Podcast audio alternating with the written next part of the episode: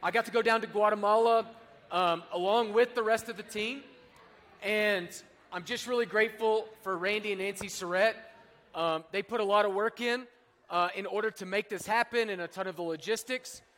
Um, it was also really difficult uh, because Nancy is the boss lady, and she has a daughter named Katie who is also the boss lady.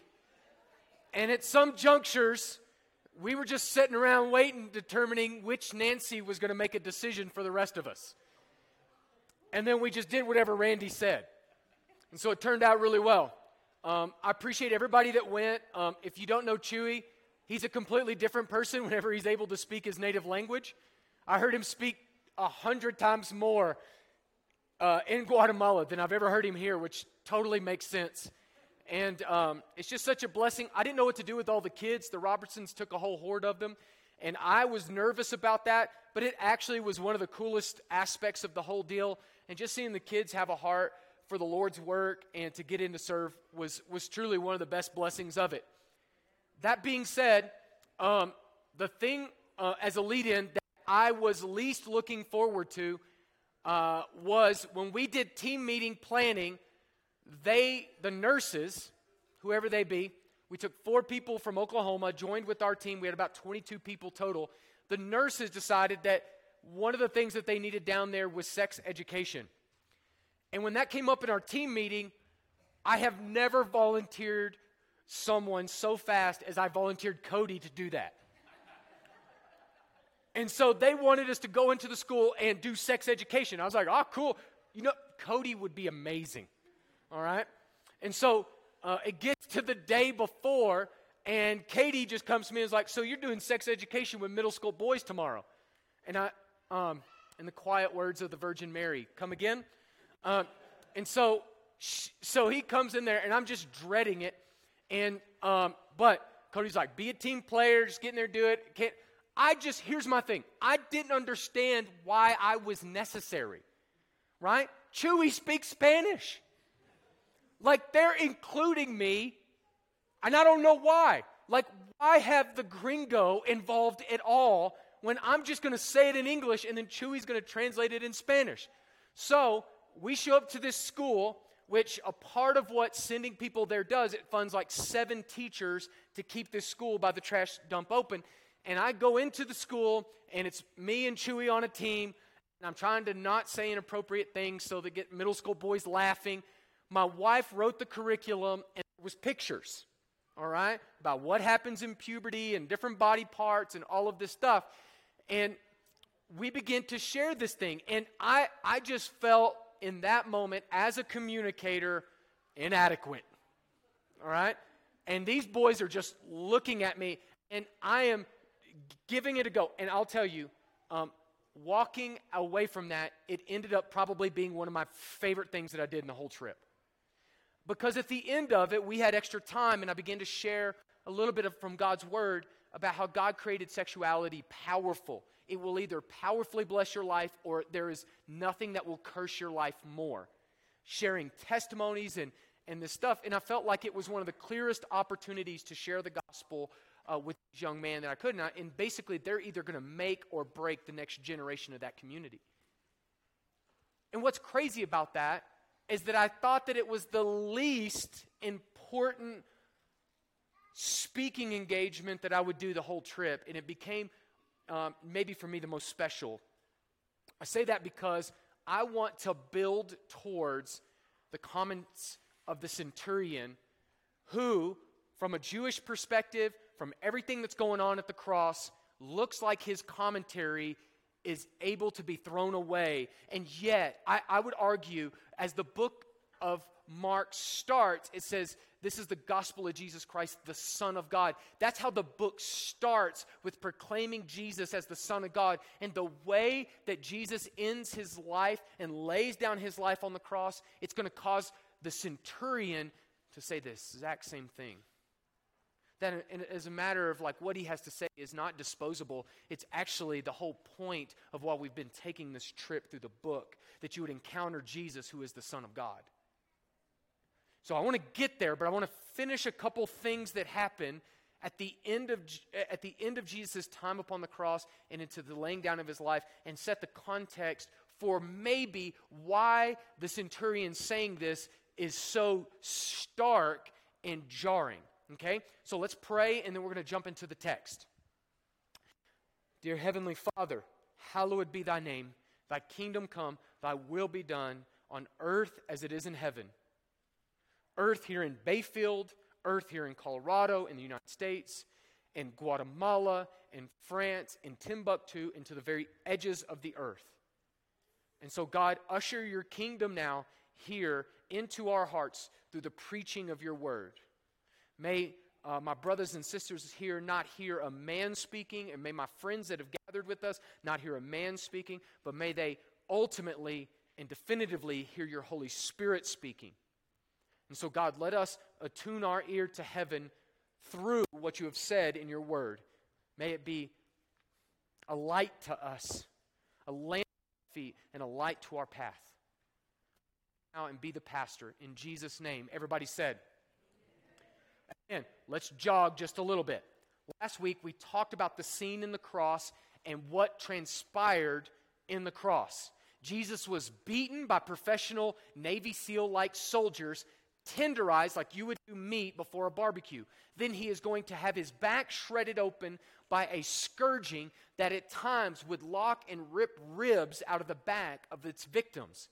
He would be whipped, and then applied to that open back would be a recycled piece of wood, a crossbeam that had maybe urine and blood and sweat and tears applied in splinters to the back of our Lord and Savior, Jesus Christ. Jesus, even before he gets to the cross, looks like he had a head on collision with a cheese grater, marred beyond human likeness.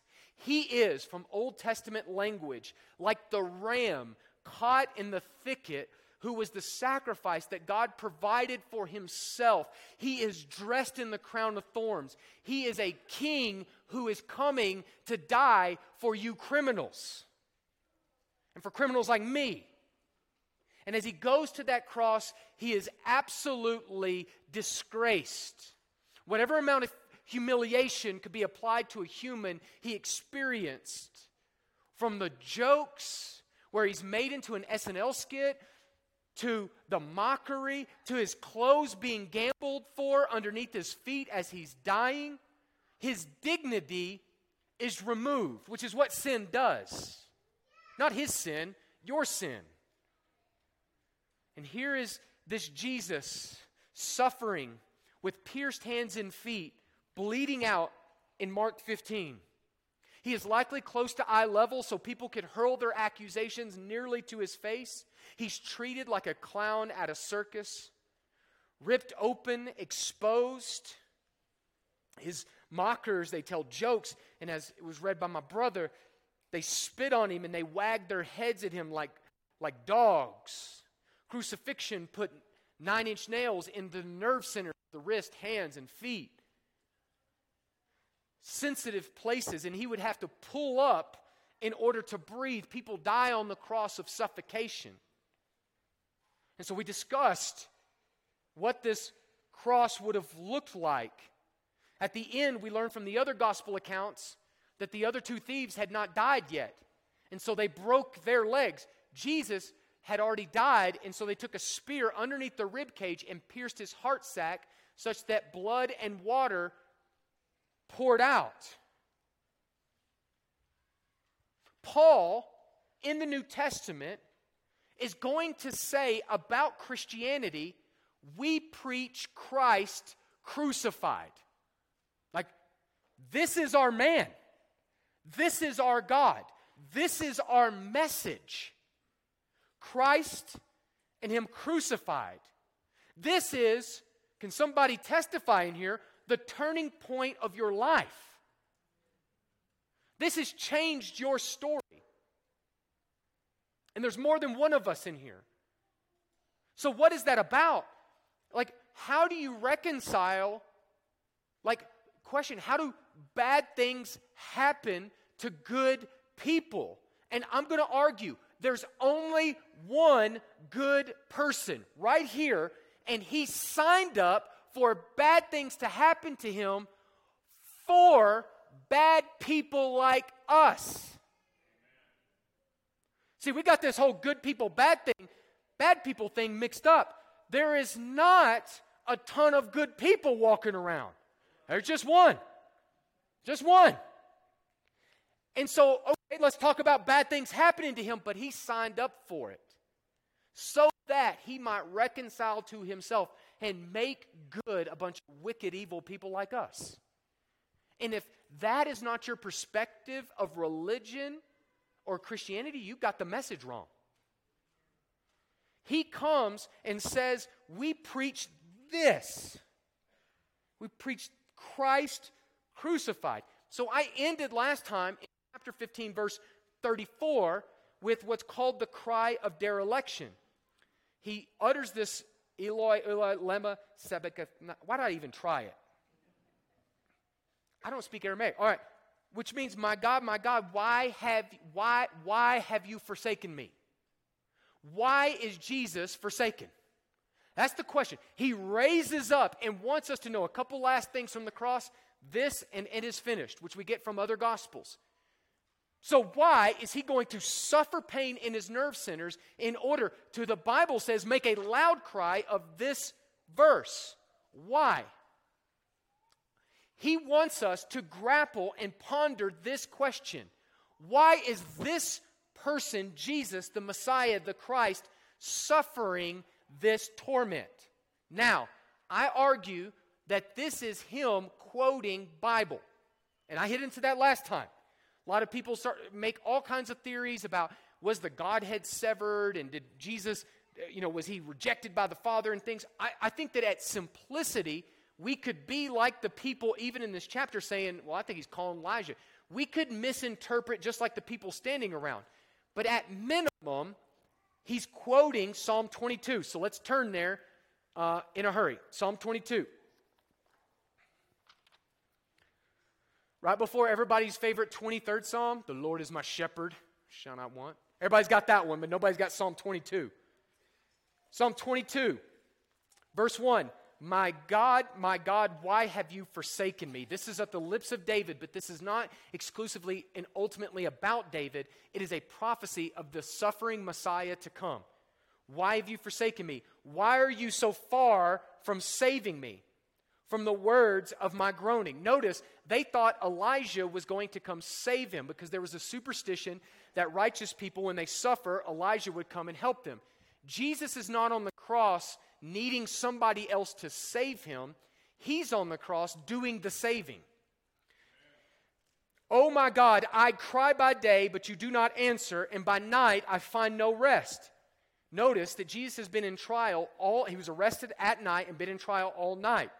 Yet you are holy, enthroned on the praises of Israel, and our fathers trusted. They trusted and you delivered them. To you they cried and were rescued. In you they trusted and were not put to shame. Here's what he's saying If you call to God as his people, he does answer. So, whatever is going on in this forsakenness, is in no way meant to say that God is not reactive to the prayers of his people. He's like, listen, there's a track record of all of church history that God answers the prayers of his people. So don't get it twisted. There is something unique here in the fact that God is not inter- intervening to rescue Jesus off of the cross. God is putting him there. Now, six, I, but I am a worm and not a man. Does that not describe what we just said about the crucifixion? Scorned by mankind and despised by the people. All who see me, what your Bible say? Mock me. They make mouths at me. You know what that is? You ever had like a little kid that like disfigures their their mouths?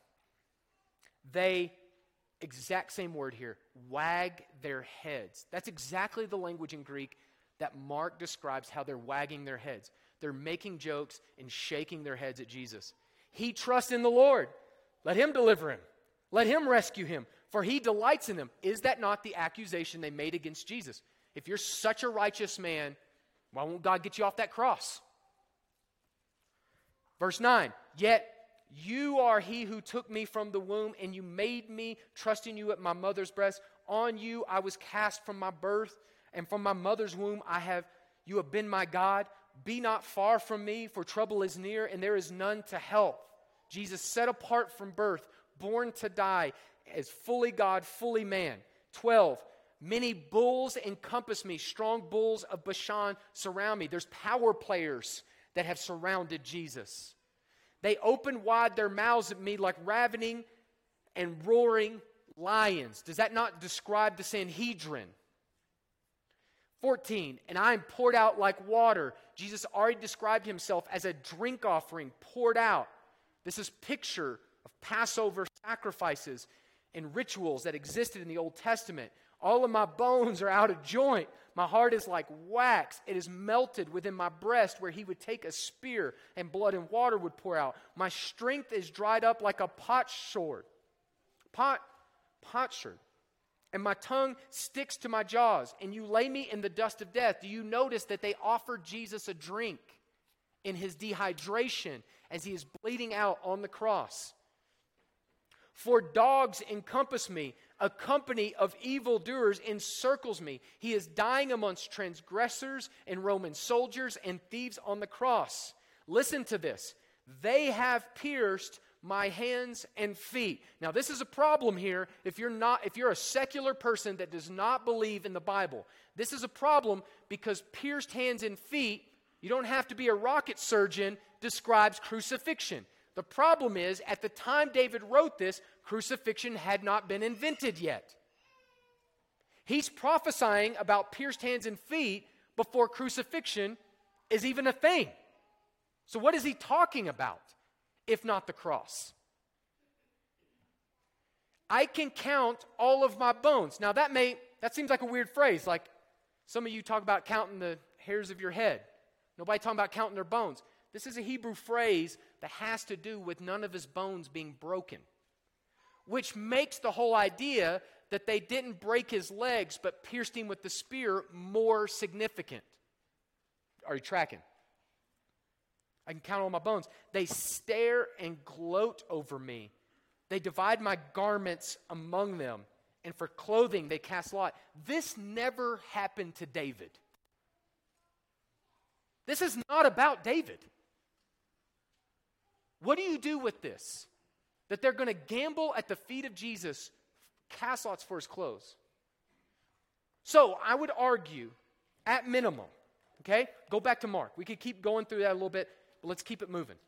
At minimum, Jesus is quoting, looking back to Old Testament scripture so that they would understand what was happening on the cross. So that when they understood why is this, when they got asked the question, why, they would come to the place that God has ordained this.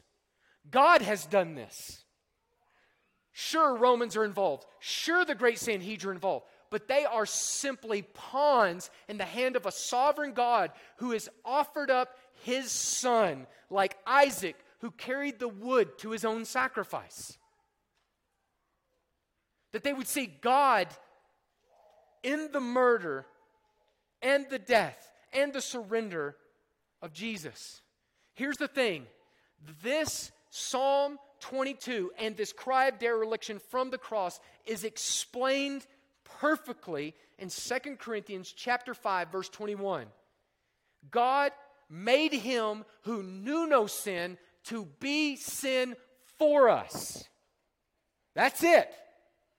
He is forsaken and the question is rightly answered. Why was he forsaken? For us. Have you answered that question? Why did Jesus die on the cross? Not your grandmama's answer, not what your pastor thinks or what your friends think. Have you answered the question of why was Jesus forsaken with for me? Because otherwise, it is a true historical event, but you have not been converted by it for me. Forsaken. Um, there's a slide up. I think the guys might have it. Um, in 1616 to 1619, there was a guy named Rembrandt, which I know all of you are drastically familiar with as artsy fartsy people from Colorado. All right? Rembrandt did a, a pa- famous painting called The Raising of the Cross. Uh, he completed this for uh, Frederick Henry of.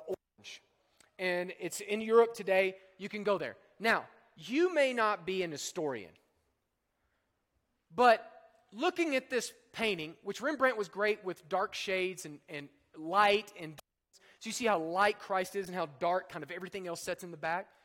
Um, he, he worked with light and darkness all the time. And when we get to this, there's something in blue standing out. Like, you may not know anything about first century Judaism or what happened in the first century, but you might be able to guess that they didn't dress in a blue beret. Right? Got one of those, oh, I just kicked the offering. Um, got one of those frilly coats that they did in the 16th century. Who is who is in a blue beret raising up the cross to crucify Jesus? It's Rembrandt. It's Rembrandt. Rembrandt had the raising a cross, and you could argue this is him telling the world what his self portrait really was. Why was Jesus crucified? Because I did it. My sin was such that he made him who knew no sin to be sin for me. And now I'm crucified with Christ. It's no longer I who live, but Christ who lives in me. The life I live in the flesh, I live by faith in the Son of God who loved me and gave himself for me. Why is he going to the cross? Isaiah 53 say, says that he was forsaken for our transgressions, beaten for our iniquities. He's not church suffering or being forsaken. Christ is being forsaken for our sin. This word forsaken gets us. It's a word that in, has a sense of which we could say is hell. He is experiencing a sense of hell for us. When we talk about God's wrath, we're oftentimes we talk describe hell as fire or flames. We're usually talking about the sense of his wrath, his justice towards evil.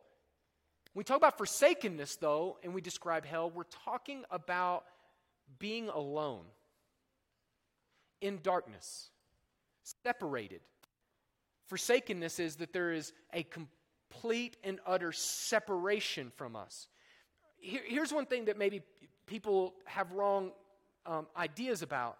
Hell is not necessarily the absence of God, hell is the absence of God's grace. It's the presence of His justice, it's the presence of His holiness without filter. Uh, let me go further. Hell is not a place where Christ is not remembered. Hell is a place where Christ is not accessible.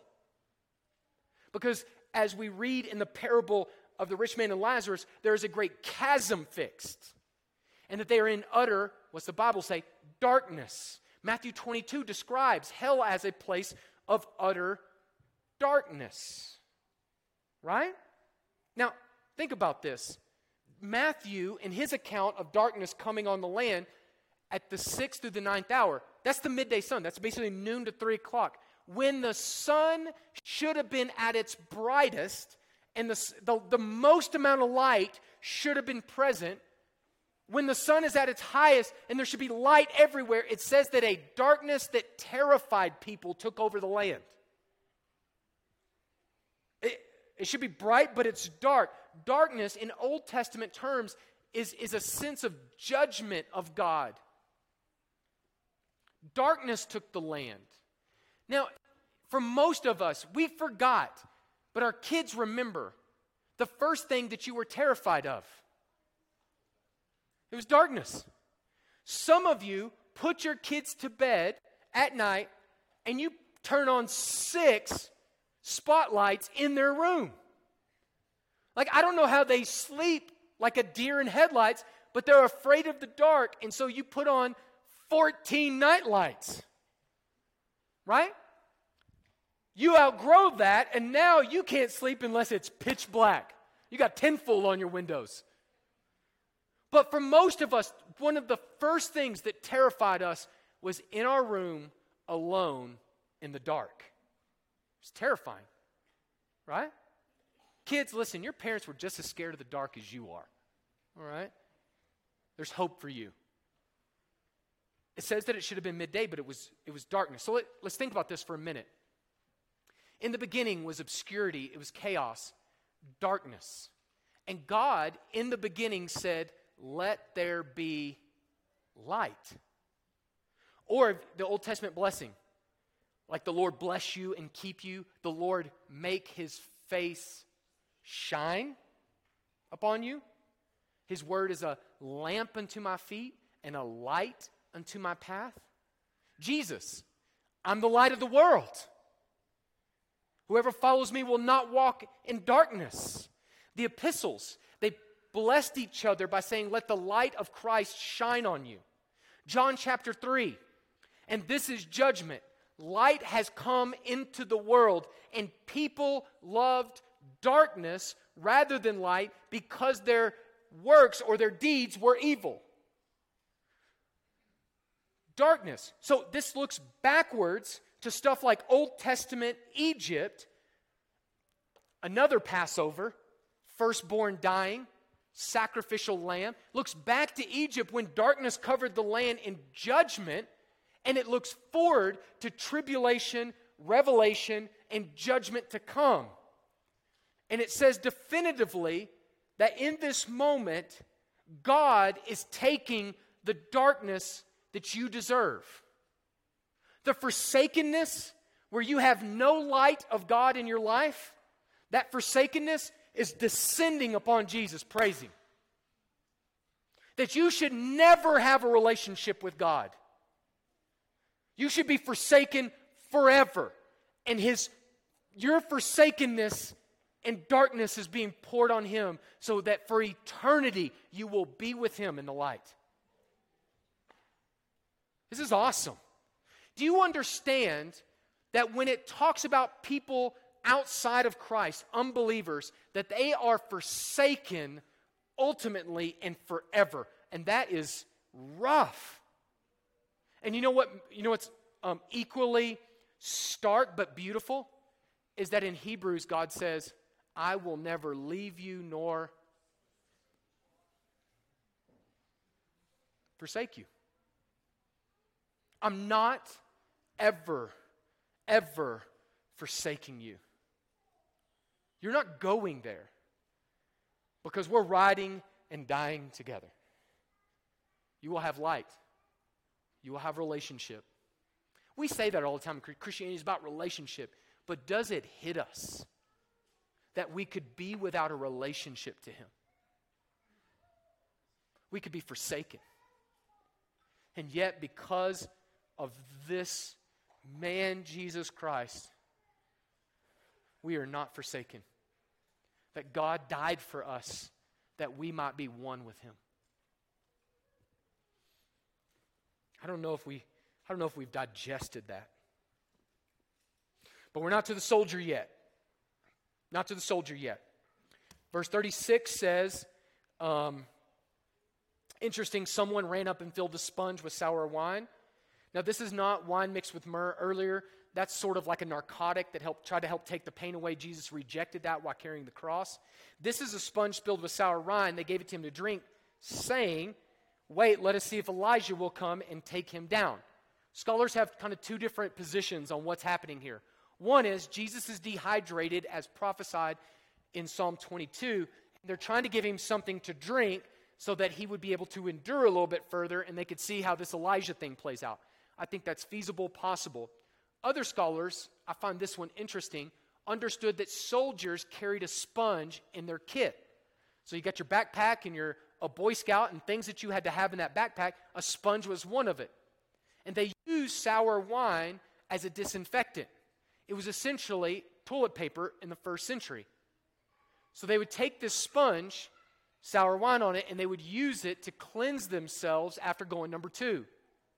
And some scholars believe that as Jesus is quoting scripture. And as Jesus is saying, Father, forgive them, for they know not what they do. And as Jesus is saying, it is finished, they're putting that toilet paper on a sponge and ramming it into his mouth. And if you want to see how the world reacts to its God and his word, you look nothing further than that right there. I don't know. Here's what I think is really key and, and do know. And um, look down in verse 37. And Jesus uttered a loud cry and breathed his last. We know that he, at the end, says, It is finished, which I'll come back to. Verse 38 And the curtain of the temple was torn in two from top to bottom.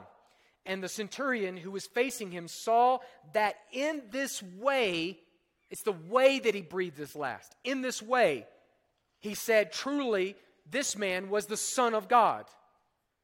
So let's back up. If you got the slideshow, bring up, uh, go ahead and bring that up. So we have this curtain inside of the temple. Some history about this, this veil. Solomon's temple, it was around 30 cubits high. Go back one. Um, and 1 Kings 6 2, Herod increased it by at least the height of 40 cubits. Some would say that that would make it, uh, Josephus writing, um, early historian would say that the temple curtain was four inches thick and somewhere between 60 to 80 feet tall. All right?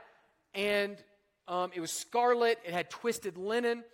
And so this temple um, was um, or sorry, this curtain separated the holy place from the most holy place. So I want you to envision right now your grandmama's curtains and then just put those dudes on steroids. Like for me, uh, I recently saw Pam Foster and saw her house. She got the thickest curtains of anybody that I know. And I'm just sitting there looking at that thing saying, how would somebody tear this like you're the power team with a phone book? right? How are you going to tear this curtain? Imagine a hundred Persian curtains or rugs just kind of we- woven together, and you're going to tear that, dude? You struggle to open a bag of chips, right? A milk carton makes you look dumb. You've hulked a whole bag of cereal onto the ground. Like, how are you going to tear this curtain? It was a police barrier that separated. Only the high priest could go. Go to the next slide. Only the high priest could go in there once a year on Yom Kippur. Can you go to the next one? Um, only once a year. So you would go from the holy place, and that red thing would be the temple. That's where they would go. Go to the next slide. This is kind of a tear back. Look how tall that curtain is. And you're going to rip that, dude? Go to the next one. This curtain represented separation between God and man. That if you go into God's holy presence with sin, His holiness smoked you. You ain't living past that. And yet, in this account, it says that the curtain was ripped from bottom to top. Is that what your Bible says? Right? From top to bottom. Which begs the question who ripped the curtain? God did. God turned what was a police barrier into a portal to enter his presence. God ripped up the whole system and says, There's no more sacrifices, Jesus is sacrifice. No more high priest, Jesus is the high priest. There's no more mediating temple between us, Jesus is the temple through which you have access into my presence. Jesus kicked open the door so that you might have access to him. You might have access to him. You got all access, Christian, in the blood of Jesus. You got VIP status. And the old covenant of separation is not coming back. It's not. I got to I gotta share this. I know we're going long, but this is wild. In Acts chapter 6, verse 7, you know what group of people in large numbers were getting saved? The priests. Now, why is that significant? Tons of the priests were getting saved in Acts chapter 7. said many of them believed. Why is that significant?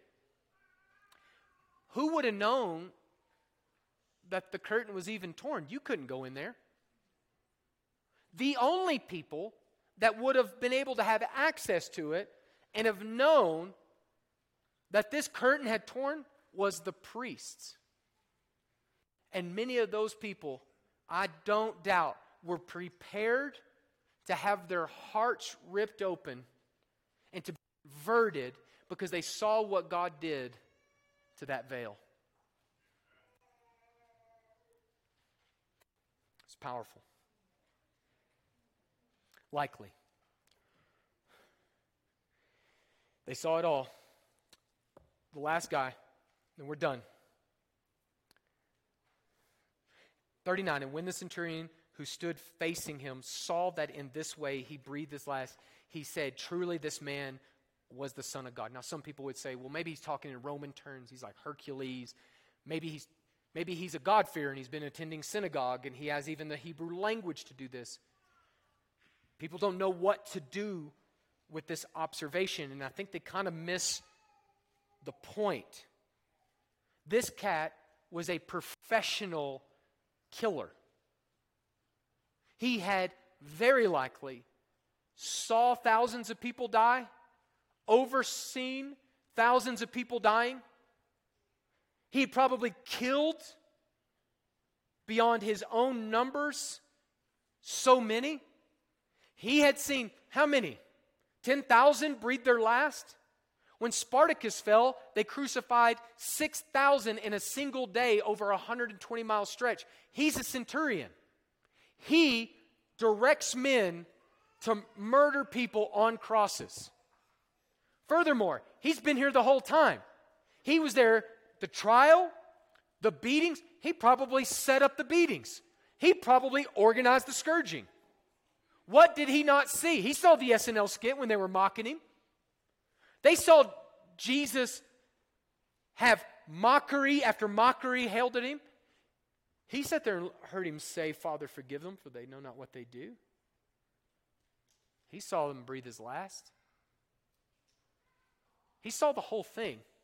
By the way, you know who didn't see it? Most of his disciples. There's a whole lot of his boys that aren't seeing what the centurion has seen. They've run because he struck the shepherd and, and they fled. But he got the whole he got the whole movie start to finish, plus the bonus edit credit scenes at the end. And here's what his commentary says. His commentary is exactly what Mark says the book is about the gospel of Jesus Christ, the Son of God. How many people had he seen die and he didn't say that? How many had he seen scream and writhe in pain and, and, and defend themselves and spit back at people? How many did he see? And he'd never said that about them. He's like a butcher. That's why you can't, you know, you can't have butchers on juries. They just see too many limbs get chopped off. They get desensitized. He's familiar with death, he sees it all the time. But this guy sees Jesus breathe his last, and it messes with him. He says there's something divine about it, there's something holy about it, there's something godlike about it. I've told this before, but I think it bears repeating. I was raised by my grandparents partially, and my grandmother was the greatest Christian woman I ever knew, and um, my grandpa was a great Christian man. And uh, I remember I was at work and they called me when my grandmother was dying. And I left work instantly, drove way over the speed limit, got to the hospital. Um, a great sister um, who I know was taking care of my grandmother, and th- she had just been resuscitated enough that I could actually see her one last time before he did. I just believe it was completely a God arranged thing. I come into the room, and I will never forget this. You left one part of the building and you walked into her room, and I can tell you right now, there was a peace in the room that is, it was, it was tangible. You, you walked in that room, and it was, it was, a cloud was in there that you couldn't see of peace. And I remember her, as I walked to her bed, she grabbed my arm. she'd been out. She came conscious, grabbed me, and said, Colby, trust the Lord. He's been faithful to me my whole life. He's trustworthy. Trust the Lord. He'll be good to you. Trust the Lord. And then she died. And I'll tell you right now, I have never recovered from the way my grandmother died. I've seen lots of people die. I'm a pastor. I've seen, I've seen the opposite of that too. I've seen terrified, with no hope, no confidence, no joy. You walk into the room and it is darkness. And I've walked into the room and there's been light. See, it's not just how you live that preaches the gospel, sometimes it's the way that you die. Jesus died well. In John 19, as he was dying, he said, It is finished. It's the end, but the end is not really the end, is it? This finished word is where we get the Greek word teleos or tetelestai. It is finished. It's where we also get television, telegraph. It's the idea of running its course. It goes from one thing to the next. It finishes its race. It comes to the end. Here's another word it's over. It started, but it's over. And Jesus says, It's finished. It started. I started the gospel. I have finished the gospel. And I'm ending it like this with a loud, resounding testimony to the glory of God. And there's a centurion, there's a soldier with every excuse in the world to be desensitized, familiar with it, and to overlook it. And he says, That's the Son of God. That's a king dying for criminals like me. So here's the question, and we're going to end here. Have you ever looked at the way that Jesus breathed his last and said anything within the ballpark of what the centurion said? That's the Son of God. Have you seen how Jesus is different? Have you seen how he's on the cross for you and that made a difference to you? That changed you? Have you seen the crimes that you have committed against others and against your Creator nailed to the cross? And have you there raised your hand in proclamation and said, Truly, this man's the Son of God? Let me pray for you.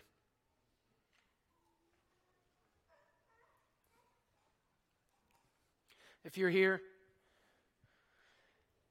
and, and God has brought you here and you have never laid down your sin at the foot of the cross and believed on the Lord Jesus, who died for those sins and received a new start from Him, a new life from Him. I want to invite you to believe the gospel today that for thousands of years has changed people's lives. Lives like mine, lives like others that have been here. If that's you and you've never confessed Christ as your Lord, but you feel the Holy Spirit working on you, would you just, in your heart right now, surrender to Him? Would you confess Him and begin this relationship that will never end with Him? Just between you and Him.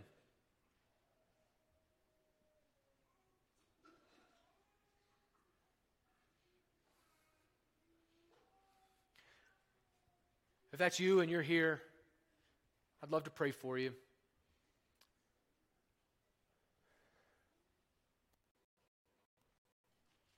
If you're a Christian here and you've gotten so familiar with the cross,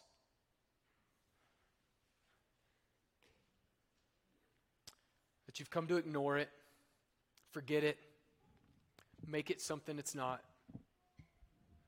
Maybe it's time for you to confess all over again and remember the great debt that He paid. I'd love to pray for you. Dear Heavenly Father, we enter your court with thanksgiving and your presence with praise.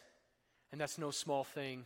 Because you kicked open the door that we might have our prayers heard and answered through the shed blood of Jesus. You tore the veil that our prayers might even reach your ears. The sin that so easily separated us, you have removed through the cross. And so, all praise be to Jesus, the Son of God, who came and died for criminals and sinners like us. Father, we come and I pray for those here who have never trusted Christ and stand in a relationship of forsakenness, separated from you. God, Holy Spirit, would you come, tear down the barriers, chisel hard hearts, give new life, and save people here, Lord. And for my brothers and sisters here that have sin that is abiding, that needs repented of, God, would you bring repentance and refreshment and remind them how sweet a thing it is to dwell in your presence and have access to you? God, renew this church. We pray in the strong name of Jesus. Everyone said, Amen. Would you stand and respond in worship?